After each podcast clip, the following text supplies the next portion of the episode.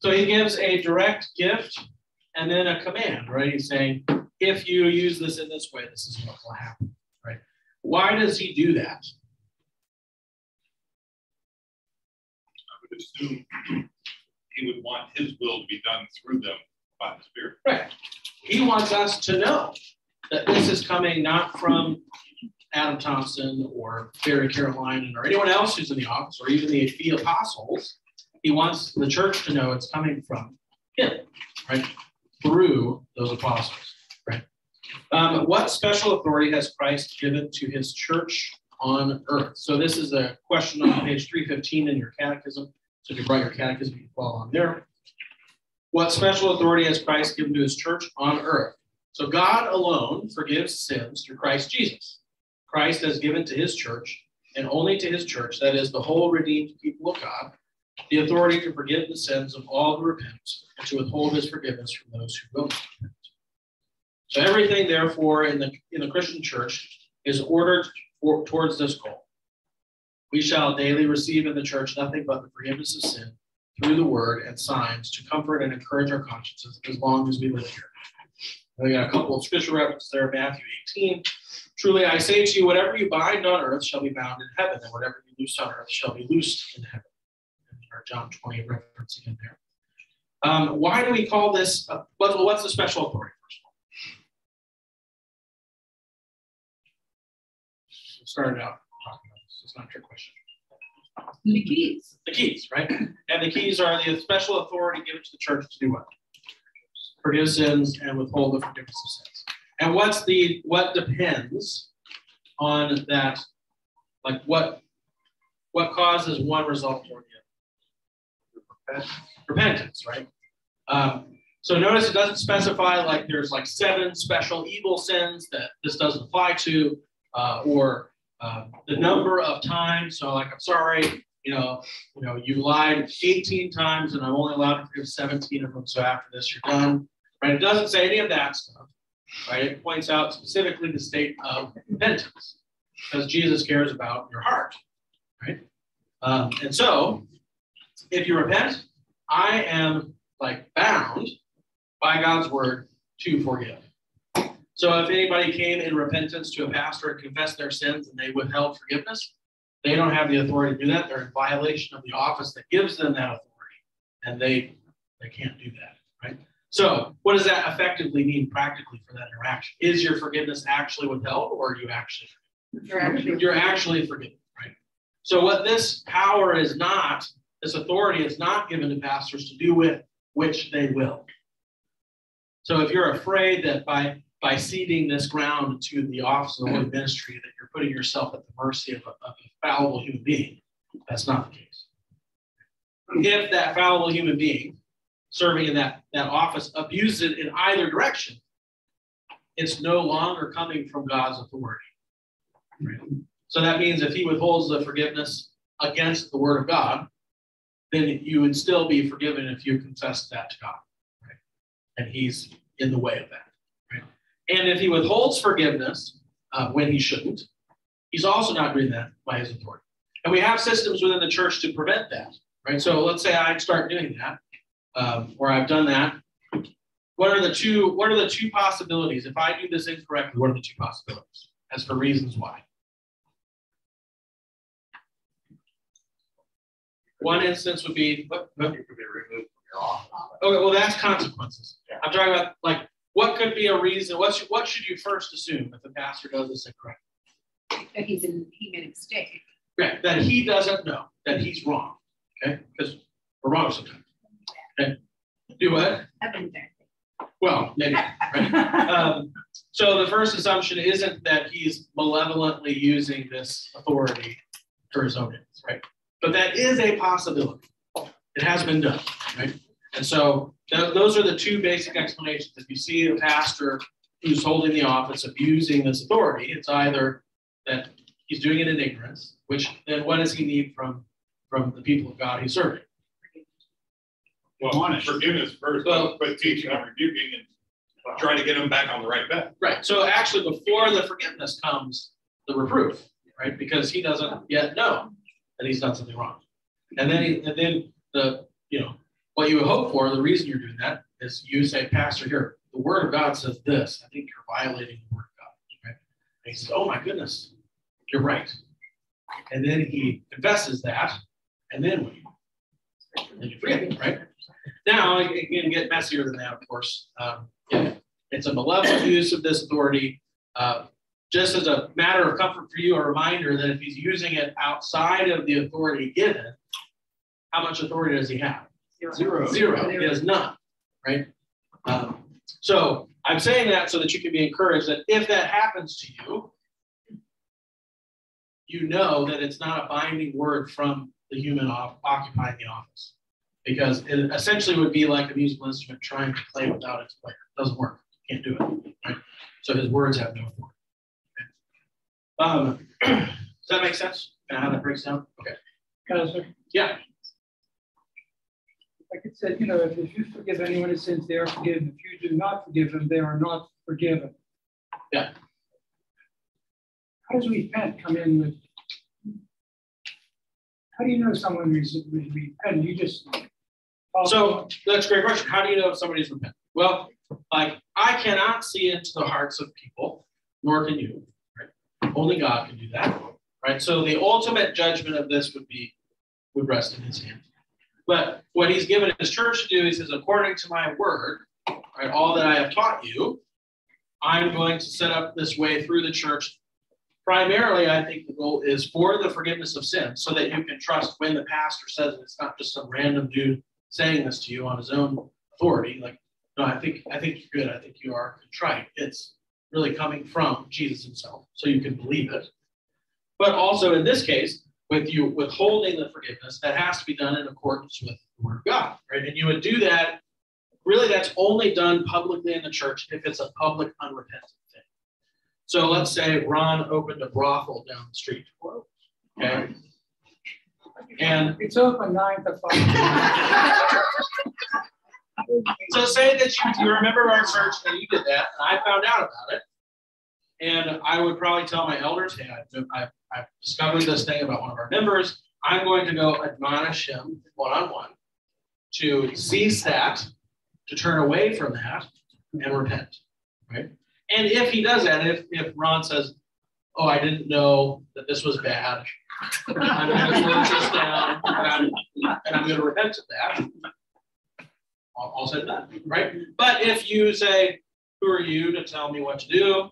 I'm this is how I'm making a living, you justify whatever way you justify it, you keep doing it, then I would say, okay, well then as long as you do that, you will not receive the Lord's Supper here, and you are not in communion with the body of Christ here. Not because we don't want you to, but because you have separated yourself okay, by rejecting his will and his word. I guess I was just getting uh, confused with, we all sin Yeah, and we get forgiveness of sins and the next day we go on do the same thing. correct.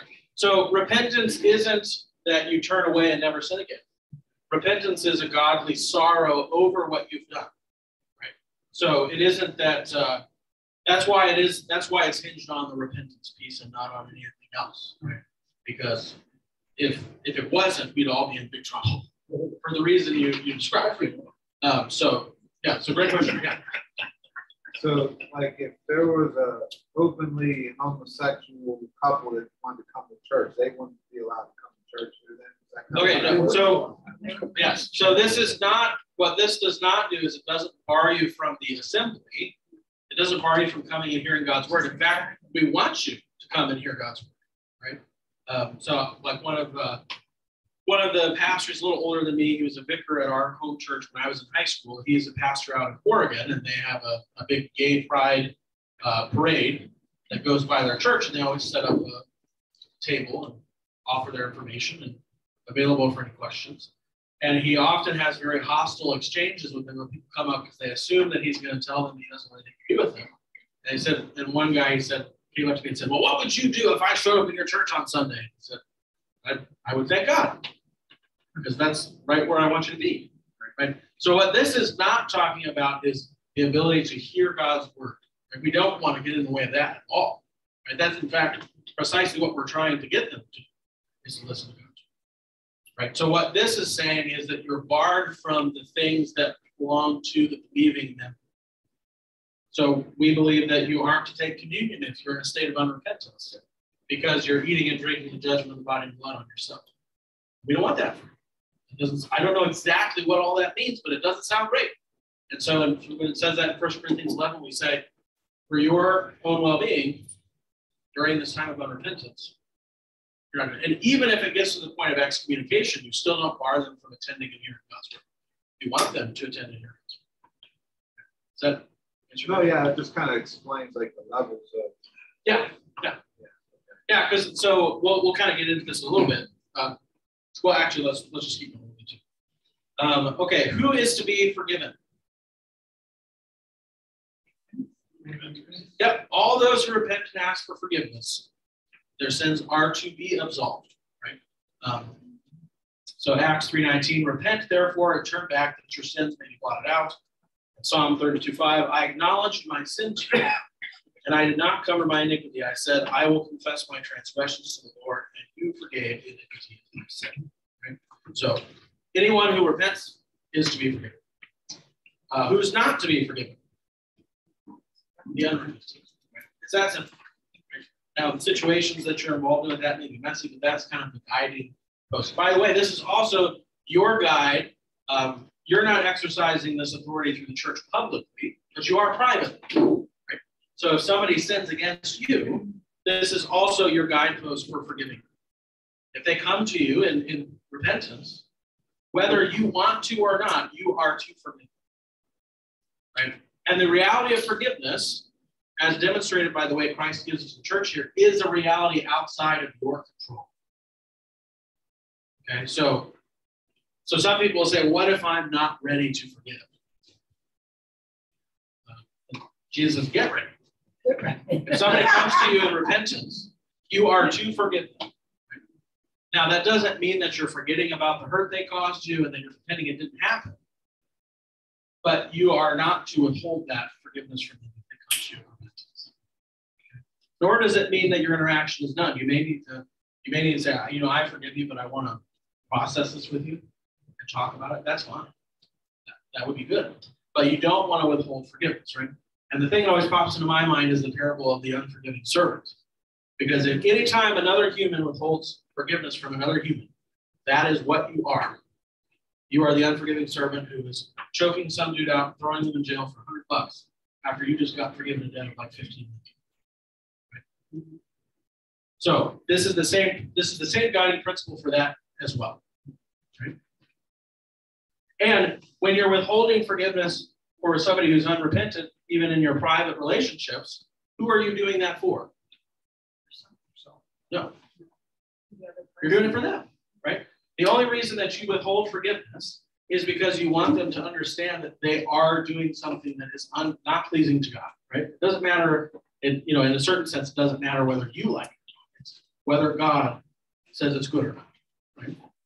And so the orientation of your forgiveness and your withholding is the desire that they are forgiven, that they come to know that what they did is something they need to do. Right? Now, that's really difficult at times. Some people don't want to acknowledge that, or they may have a disagreement with you. And that, that's sort of the basic uh, guidelines. Okay, any questions about that? Yeah, can you? Yeah. say- Okay, so you're saying if somebody doesn't repent about something they did to you, you don't have to forgive them. Uh, no, not only you don't have to, you shouldn't. Because you would be giving them a word of God you do not have the authority to give in their current spiritual state.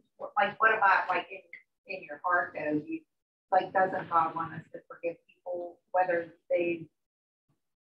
It doesn't So mean you that's- have to that's hang a- out with them. That's a great question. So, uh, part of what I meant by forgiveness is something that is outside of you. Is what forgiveness isn't is you reconciling to them in your heart. That's not forgiveness, right? Uh, because they don't even know. Right. Right. So, So forgiveness like is the communication of reconciliation in the authority of the Spirit. That's forgiveness. So if if you've wronged somebody, would you would you if somebody wronged you and you met them five years later and you're still upset and they say, Oh well, I forgave, I, I apologized to you in my heart four years ago. You say, well, that's not really an apology.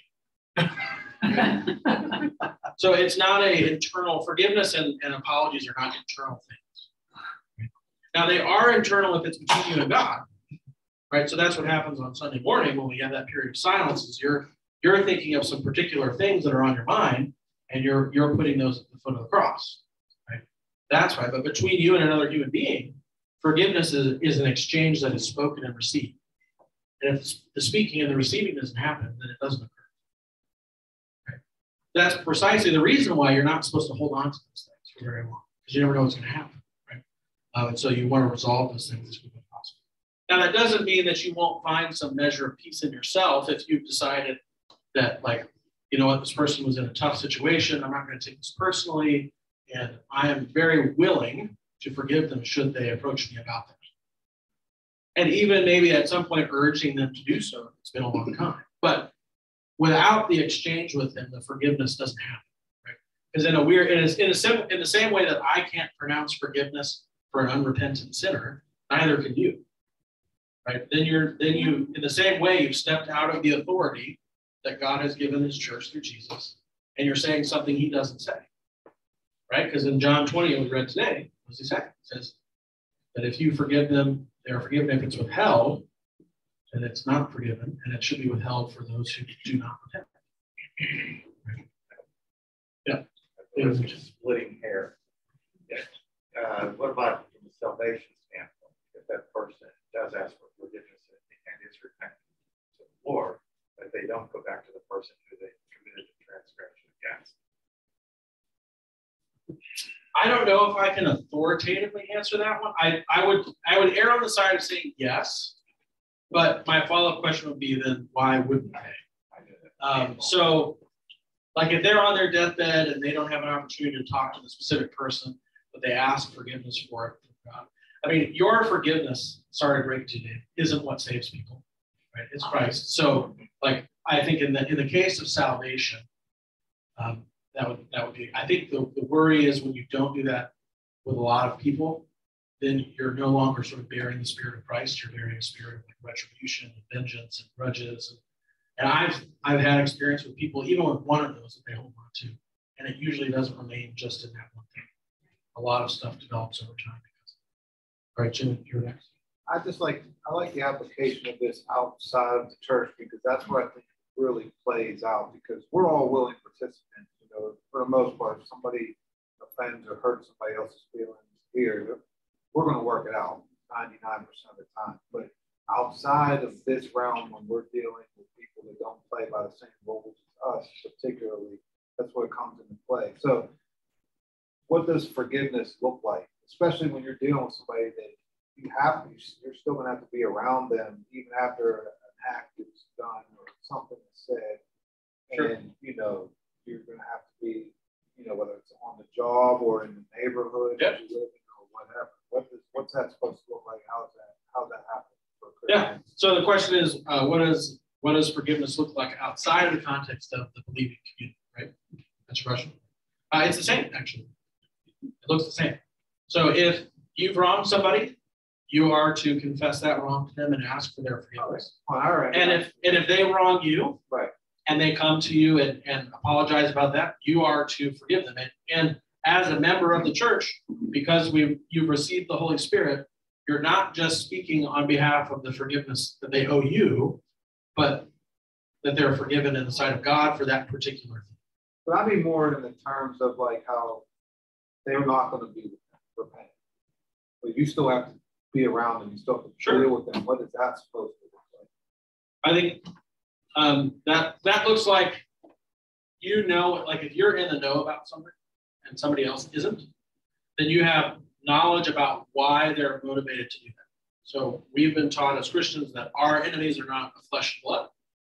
They're of the, the principalities and powers of darkness that play in the world. And so that allows us, even with unbelievers, to say, you know, while this person hurt me, I know it wasn't really them. They're not my enemy, really. Right. Father, forgive them. They know not what they do. Right.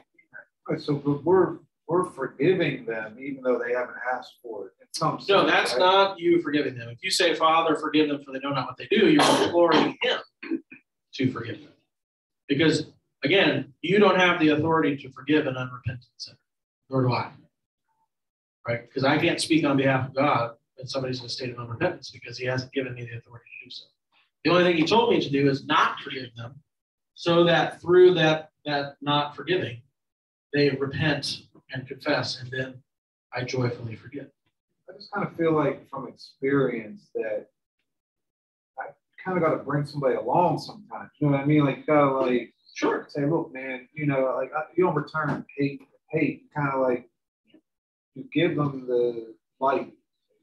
Sure. Well, let's let's be clear about a couple things here. When you're withholding forgiveness, you're not hating someone. The world will say you are, but the Bible says that that is what you are to do to love them, because you're desiring that they turn away from the thing which they're doing. If you affirm the thing they're doing, you are affirming them walking in a path of destruction that leads away from Jesus, and by Christian definition, that's the opposite of love. Right. So, so we have to make sure we understand where we're getting our definition of loving action from the world or, or the scriptures, because in this particular case, especially, it's very different. Now, to the point you're making, I agree. Like what we're talking about right now in the hypothetical is just the instance of forgiveness of sins and repentance. But that's likely not the entirety of your relationship with the person you're speaking of, right? So you may not have the authority to forgive that particular sin that caused hurt between you and the person. But what do you have authority to? You do have the authority to tell them about Jesus, to encourage them, to love them, right? And to through that, encourage them to turn away from the very thing which caused the hurt between you in the first place. Okay. Right. But what, what I'm saying is that the particular act of forgiving that sin is not your authority, it's not within your given authority from Jesus to do if they are unrepentant. But that doesn't mean you can't do all that other stuff. So practically speaking, it, it is not uh, well, this next question will kind of answer, I think, some of what you're concerned about. Yeah, I was gonna say, I, I enjoy the, I enjoy the word picture from Romans twelve, right? If your enemy is hungry, feed them, right? If Yeah. they're thirsty, give them something to drink, and in doing so, you'll be heaping burning coals on them. Yeah. But of course, I'm passive aggressive. but, but, I mean, that's, a, that's a great point. It's like, how am I supposed to, as a leader, how am I supposed to treat somebody who treats me like crap? Treat them like gold. Yeah, Forgive them, love them, cherish them, do good for them. And that is, and that's just the default. that's right. And so if somebody treats you poorly, that doesn't change. Now I'm gonna send them a thank you card. all right, Pete. on, on what Dave was saying, um, as soon as he said it, I immediately, um, thought of David, Uriah, and Bathsheba. And, and his words were, to you, Lord, to you alone I have sinned. Now, of course, he couldn't go back to Uriah, he was already dead. But it doesn't say anything about him going to Bathsheba, but also in the New Testament, it says, if you have enmity to your brother in your heart when you were at the table, leave, go make amends with your brother, and then come back. Right. So I, I, I think it comes down to situational. If you can make amends with your brother, do it. Um, Yes. And if you can't, then you, of course, you're going to be making amends with the Lord because all of our sin, first and foremost, is against the Lord. Right. Well, and I think first and foremost, this authority was given for the relief of sin. That's what it's for. It's not primarily for the withholding of forgiveness. The withholding of forgiveness part of this is meant to be a temporary thing to prompt the forgiveness part. Right? So if we look at question four here, what is excommunication? Matthew 18, 15 to 18. We're all pretty familiar with that process, right? Um, that is outlined there. But what it says at the end of that, so in 18 verse 17, it says, if he refuses to listen to them, so this is even if uh, you brought witnesses along with you, um, then tell it to the church. And if he refuses to listen even to the church, let him be to you as a Gentile and tax collector. So to Jim's clarification earlier, what is who's this is referring to action between believers, right? So this is if your believing brother or sister has wronged, has sinned, and you are to go to them because your desire is that they turn away from that and are forgiven, right? And and this situation is they've ignored you, they've ignored you plus witnesses, and they've ignored the church as a whole, right? So this is kind of getting to Ron's question. So what are you to do? You are to let them be to you as a Gentile and a tax collector. What does that mean? Outside the assembly. Outside the assembly. That's part one. What else does it mean? And if you want to know, how does Jesus treat Gentiles and tax collectors? He eats. He eats with them. And what does he do? What does he talk with them about? Yeah, him, what he came to do, right? So, what excommunication does not mean is that they're shunned and no one talks to them. Okay, I think that's sort of the general perception that people have. And historically, the church has malpracticed in that way, so it's not without basis. But what this means is that they are barred from the gifts meant for those who believe, but that is that's strictly the forgiveness of sins pronounced through the church and the sacraments. Everything else, specifically the word of God, is something still meant for them because that's why Jesus met with them in the first place, was to give them that word, right? And so the only thing that's being said here isn't like shun them and don't speak to them. It's now you speak to them as if they do not believe in Jesus. Formerly, you were speaking to them as if they did. Now you are speaking to them as if they don't. And so, how do you speak to somebody who you know doesn't believe in Jesus? You tell them about it. You tell them about Jesus. You love them. You forgive them when you're able. You treat them well even when they treat you poorly. Right? All of those things, because all of those things bear witness to the truth which they've rejected. Right? Now, in the midst of that, you withhold forgiving them and you withhold them from coming to the table because they've rejected the confession that binds that group. Right? They, they're no longer part of the one cup and the one bread because they've removed themselves from that through their unrepentance. Right? Um, but you certainly don't bar them from coming to your church and hearing the word, and you don't stop having dinners with them and talking to them. Instead, maybe you seek them out more if they'll have you, right? And maybe you're not the right person. Maybe you're the one that's caused part of the problem That. Maybe you ask somebody else from your congregation to do that. Right? That's what I would do in some cases if it was a if there was a situation where they wouldn't be able to hear it well for me. I would send one of the elders my staff. Um, keeping in mind all the time, the goal of this is that they repent, they confess, they repent, they're forgiven, and they are welcomed back to the table. We want everybody at the table. We want to be in one, we want to be receiving the one cup and that one bread in the one same spirit with everyone. Right? Um, so that's the goal of all this. Right. Uh, I always thought if you were excommunicated, you were just kicked out and had to be by yourself. You couldn't go to church. Right? No, you can go to church, but what, what you're being excommunicated from is the body of believers, which is the invisible unity of the church. Right? So that just means that things reserved for members are no longer yours because you're no longer a member. You have removed yourself. And so the church is, in a way, excommunication is the church finally acknowledging your wish, in a way. Um, Lewis had this, he said, he said this about the gates of hell, too, that um, for those who get into heaven, it's because thy will has been done. And for those who go to hell, they are closing the door from the inside because God is saying to them, thy will be done because they have chosen that for themselves. They have rejected all of his attempts to reach them. Uh, and so in this process, it's similar. The church is reaching out as Christ, and we want to forgive. We want them to repent and return. We want them to be at the table with us. And at each stage, they have turned us down.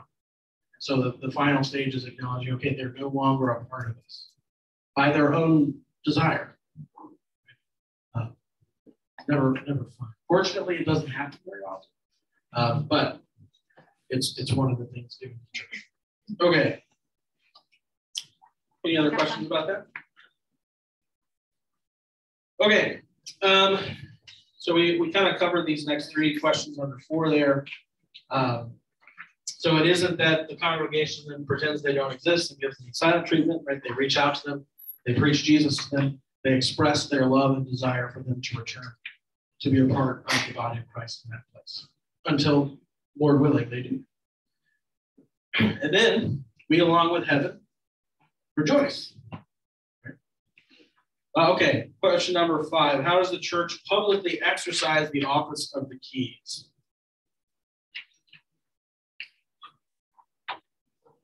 Oh, here we. Uh, for those with your catechism, it's the bottom of page 318, question 343. How does the church publicly exercise the office of the keys? Christ has instituted the pastoral office through which the office of the keys is exercised publicly, that is on behalf of the church. Christian congregation, acting in accordance with the will of Christ, calls qualified men to serve as his ministers, forgiving and retaining sins according to his command. So, um, to illustrate that, I I have the rite here for ordination into a holy ministry. Uh, and here is the exchange where that happens. Yeah. So this is being spoken to the candidate who is up for ordination. And this and they have to answer in the affirmative to this question. Will you faithfully instruct both young and old in the chief articles of the Christian doctrine? Will you forgive the sins of those who repent? And will you promise never to divulge the sins confessed to you? Will you minister faithfully to the sick and dying? And will you demonstrate to the church a constant and ready ministry entered in the gospel? Will you admonish and encourage the people to live a to a lively confidence in Christ and the holy living? Um, and then the one prior to that, do you promise that you'll perform the duties of your office in accordance with these confessions, and that all your preaching and teaching and your administration of sacraments will be in conformity with Holy Scripture and with these confessions. Right? So the way that the church at large, sort of with in, in accordance with God's direction, enacts this authority is by calling someone to a particular office to carry out that authority on behalf of the church. So, how many of you understand why uh, a lot of times I'm faced away from you during the service? You know why I do that? Talking to God. I'm talking to God, just me and him No. on behalf of the congregation, right? So I'm your mouthpiece. So when we do the prayer of the church, it's called the prayer of the church, even though I'm the only one saying it, because in my office, I'm speaking that prayer on behalf of the congregation. So that's why I'm not speaking to you, I'm speaking to God. And that's why you affirm the prayer at the end by saying, Lord, in your mercy. Um, so this is a similar thing that you have called me to enact this authority on behalf of you, the church. Now, that's why it's important that I am bound, that authority is not bound to me, it's bound to what? Well, more specifically, the office within the church where this is carried out, right? So that means if I violate that authority, it doesn't remain with me, right? I'm gone and it remains in the office, and someone new takes it up. Right? Um, and so that's where you can rest at ease. Not only is it in the sight of God, your sins are not withheld if the pastor is doing that not in accordance with God's word, but he also, unless he repents and turns away from that behavior, will not be your pastor for very long because he's violating the given authority of the office he occupies. Okay. So in, in, a, in our elders meeting, we're reading a book, and at the beginning, it makes this really helpful distinction between power and authority. Power is something grasped and taken, and authority is something handed out and given. So whenever the pastor is working within his own power, he's grasping for something that was not given to him. And therefore, he has no authority to speak in that way or do that thing. And in those moments, even any member of the church, even a 10 year old, can come and say, Pastor, the Bible says this, and you're doing that. You should stop doing it. And then he should. Because just like the 10 year old, the pastor is still bound by the authority of the same word. And if he's not working within that authority, he has none. And you should not listen to him. That make sense? All right. I just wanted to set you at ease about that and kind of make sense of it is given to the church, and the church has given it to be exercised publicly through this office that they call. Okay. Why is it called the office of the keys? So the office of the keys, the phrase comes from Matthew 16, verse 19. Um, Jesus refers to it that I give you the keys of the kingdom. Um, and that's where the phrase comes from because you're binding and loosing, so it's like locking and unlocking. So that's why where the name comes from. Good question. But it says here that, that we don't have authority to forgive sins, only you do. Is that right? Close. There's a there's a distinction there. Uh, you do not have the authority to do the public exercise of the office of the keys in the context of the church. In the church. So not anyone can go up. So there's even rites when we do a service, like let's say the elders are doing it instead of an ordained pastor, they actually cannot proclaim the forgiveness of sins. They do a declaration of grace, which is a different thing. They say they point you to the forgiveness you have in Christ, but they cannot say instead of by the command of my Lord Jesus, I forgive you all your sins. Because the congregation, the church in that place, did not give them the authority to do so by calling them to that office. Um, so it would be wrong of me to delegate that to somebody else because I would be abrogating the thing that you called me specifically to do. And it would be wrong of somebody to try and grasp that power outside of the authority given and do it. But you, as the church, have been given the authority to forgive sins, not only here on earth, but in, in the eyes of God, in your in your interactions personally. When you say publicly, you mean within church, and then there's Right. also publicly outside the church. Right. Okay. Well, publicly in the sense that it's between you and another person, but you don't have the authority to like assemble 200 people and pronounce the forgiveness of sins. Right. Um, and there's there's a reason that that happens in the context of church as well, uh, because you want it to be happening in the context of people hearing and learning about Christ. And the, the a lot of the goal of the service is to bring about that sense of contrition and repentance. So there's usually an element of the sermon that's law oriented, that, that reveals your own sin to you so that you can then turn away from it and confess.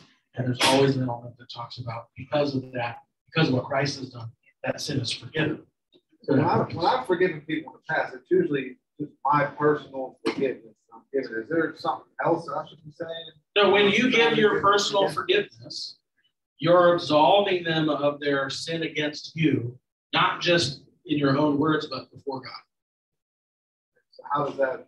How do you pronounce that? You just say, I forgive you. Okay, cool. I've been doing it right. Yeah, you can do it. right. Yeah. So that's that's the difference between like if there if there's a if there's a Christian if there's two non-Christians and they have that exchange and one forgives the other, they have not because they're not a part of the believing body of Jesus. They can't speak on behalf of Jesus with regards to that. Because there's two things that are happening when you sin against another human being. You sin against them, right, specifically, but you've also sinned against God because you violated his will for you and creation. And so when you speak forgiveness as a believer, you are pronouncing forgiveness in this particular instance. I just want to apologize. I Took, took too much. No, no, those are good questions. Application of this out in the real world is where it's most valuable. Yeah, yeah. But you do want to, I would still say you do want to encourage them to gather with the believer. So you'll notice in the text for the gospel reading today, Jesus didn't appear to um, Thomas on the road somewhere. Where did he appear to?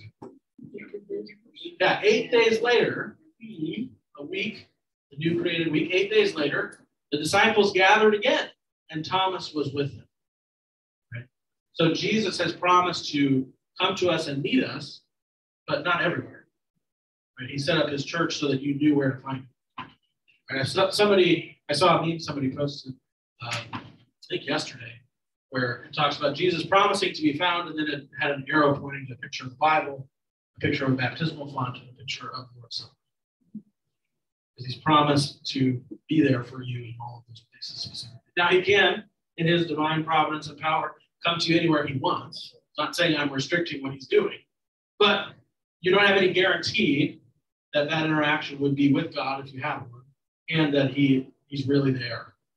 But you can have assurance that he's really there in these places because he's specifically promised to be present. And this is one of the ways that he sustains his church and spreads gospel. Okay, um, so that one, your your question is good in that you make the distinction about the public exercise of discipline. um, so that's why we don't have a different person come up with the absolution out of the congregation every week. Which if we didn't think it was specifically carried out through that, we probably would. All right, so your question kind of answered the next couple. Bottom. We've got just a few minutes. Um, let's look at the qualifications and process to become a pastor. So open up your Bibles to First Timothy 3, 1 to 2. And we also have Titus 1, 5 to 9. And just to clarify, sometimes in the scriptures, when it uses the word elder, it's not using that word in the sense that we know it, but it's using it in the sense of the office of pastor. So Titus 1 is talking about those who hold the office of pastor. It's not talking about elders as we um, so elder, as we know it, kind of developed later as a separate like deacon office, um, kind of outside of the office of the pastor. Biblically, it's it's used to refer to. to All right, someone want to read the First Timothy three one for us? The saying is trustworthy. If anyone aspires to the office of overseer, he desires a noble task. Therefore, an overseer must be above reproach, the husband of one wife, sober minded, self controlled, respectable, hospitable, able to teach. All right, so uh, just all those are pretty self explanatory except for the above reproach part. The above reproach part does not mean perfect, but it means that they are able to carry out the task given to them in the context that they're called. So let's say five years from now, you guys discover that I'm an alcoholic. Not, but let's say you do. Right? It could be that at this particular place, that would lead me to no longer be able to hold the office. But there have been places where pastors have confessed that to their congregation, and the congregation forgave them, recognizing that they're just a sinner too, called to an office, and they were able to continue carrying out the office. So the above reproach part is uh, is for moral failures that invalidate the the person's ability to carry out the office in that place, right? So you're probably not going to want to hear any teachings from me about marriage if I've publicly committed adultery and divorced my wife, right? So that would invalidate you from the office. That's that's what that above reproach part doesn't mean you're a, a way better person than everybody else and, then that, you, you do all the right things. Okay. Does that make sense? Okay, now let's look at the first uh, Titus 1, 5 to 9. Somebody have that one? Ahead. This is why I left you in Crete so that you might put what remained into order and appoint elders in every town as I directed you. If anyone is above reproach, reproach, husband one wife, his children are rulers and not over to charge of debauchery or insubordination. For an overseer is God's steward and to be above reproach. He must not be arrogant and quick-tempered, or drunkard, or violent, or greedy for gain, but hospitable, lover of good, self controlled, upright, holy, and disciplined. He must hold firm to the trustworthy word as taught, so that he may give instruction in sound doctrine and also to rebuke those. All right, thank you. So um, all of that stuff goes into the selection of candidates in our seminary. So when you apply to the seminary initially, you've got to do a couple interviews and they, they ask you about all that stuff. If you have things in your past that may disqualify you, they'll find those things. Um, and there's usually, uh, you have to get, obviously, there's not a like, if this happened, you can never become a pastor. They, they delve into the specifics and all of that. Um, but just for example, let's say you're like Paul, where before you became Paul you were Saul, you did unspeakable, horrible things. So how was Paul able to become sent by Jesus? Well, he, he once he became a believer, he turned away from all of those things, right? And it took him some time to get past the perception, right? Even the first guy that, that Jesus to him and says, I have plans for him, he's like, yeah, but this guy was the guy that you don't you know God? He was like killing people who were talking about you. Uh, so there, but that process is pretty rigorous. Uh, usually through the course of the seminary, if it's not something you feel called to, they usually I knew a fair number of people that dropped out over the course, not because they couldn't do the work, but because they felt that this wasn't really the calling for them. You do field work, so you do some of the work at churches under the supervision of an ordained pastor. And sometimes guys find out then they start doing some of that work and like, I'm not really well suited for this. Turns out I just wanted to study theology, so I'm, I'm not going to pursue ministry. Um, so that happens fairly often. Um, so it's a it's a process, and that's why when you're looking for a pastor, you contact a district within the synod because you're trusting that their process has called qualified people. Okay. Now, the synod, like any individual congregation, is full of a bunch of sinners. So sometimes things don't work out the way that God intends them. The pastors succumb to sin or Um, they they go through occasionally. I think there are probably some people who go through with wrong ideas and all that kind of stuff. So it's not a perfect system, but this is this is treated seriously so that when you do call a pastor, you can make certain assumptions about their character and like they've been vouched for publicly by multiple things. Yeah, that's Yeah. it's been so fresh. Yeah, Um, your your life is laid out like an open book. It is probably one of the most humbling things to go through. Um, not only was I grilled and interrogated with so much um, our marriage was was laid open for, for consumption to see where we are uh, in our walk. Um, there was a you know, criminal investigation. There is uh, you know financial investigation. Your whole life is is dealt in. Uh, they know exactly who they're getting before they, they, they go Yeah. in. because uh, while it does say they desire a noble task, they pursue the office of overseer, it also says that the, the, the public teaching and preaching is not for everyone because they are held to a higher standard. So, um, you know, because a lot more harm could be done through those things than, than, than others. Yeah. Did you, have- did you have to take a psych evaluation? Uh, they, I did, yeah, they do a, well, they, they don't do a, uh, I don't know if it's like a formal evaluation, but they do have trained people come in and, and talk to you. And I mean, if you have a history of mental illness or you've gone, you've taken drugs for those sorts of things, I mean, they'll know all that and all that.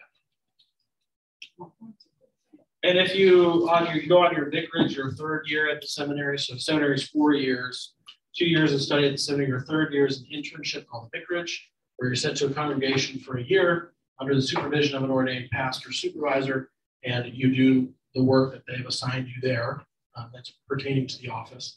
And sometimes, as a result of that, the supervising pastor will say that they don't recommend you because you don't have the, the stuff that you need to, to effectively carry out. So, um, so there's a, I, all that to say that there's a long process of evaluation through these standards before the name appears on a list that you're trying to call to be a pastor. Uh, and that's part of this exercise and this and the way that they do this. Because it's a serious responsibility. Um, and it's one that's that Christ seems to give very specific instructions for, and so we want to honor his intention. All right. That will, I, I figured we probably wouldn't get through both Office of the Keys of Confession, um, but it ended quite at a nice spot. Um, so we don't meet next week because we are going to be uh, crying and laughing and stuffing our faces as even Vanessa are giving their farewell. Um, but so we have Ruth for two weeks from now. So read the book of Ruth. Maybe, maybe if you're ambitious, read it a couple of times um, and become familiar with it. Come with ideas and questions and thoughts, and then we'll pick up the confession and we'll start into communion um, two weeks as well, the sacrament. All right. Okay, let's close with the Lord's Prayer. Our Father, who art in heaven, hallowed be thy name. Thy kingdom come, thy will be done, on earth as it is in heaven. Give us this day our daily bread, and forgive us our trespasses, as we forgive those who trespass against us. And lead us not into temptation, but deliver us from evil. For thine is the kingdom, and the power, and the glory, forever and ever.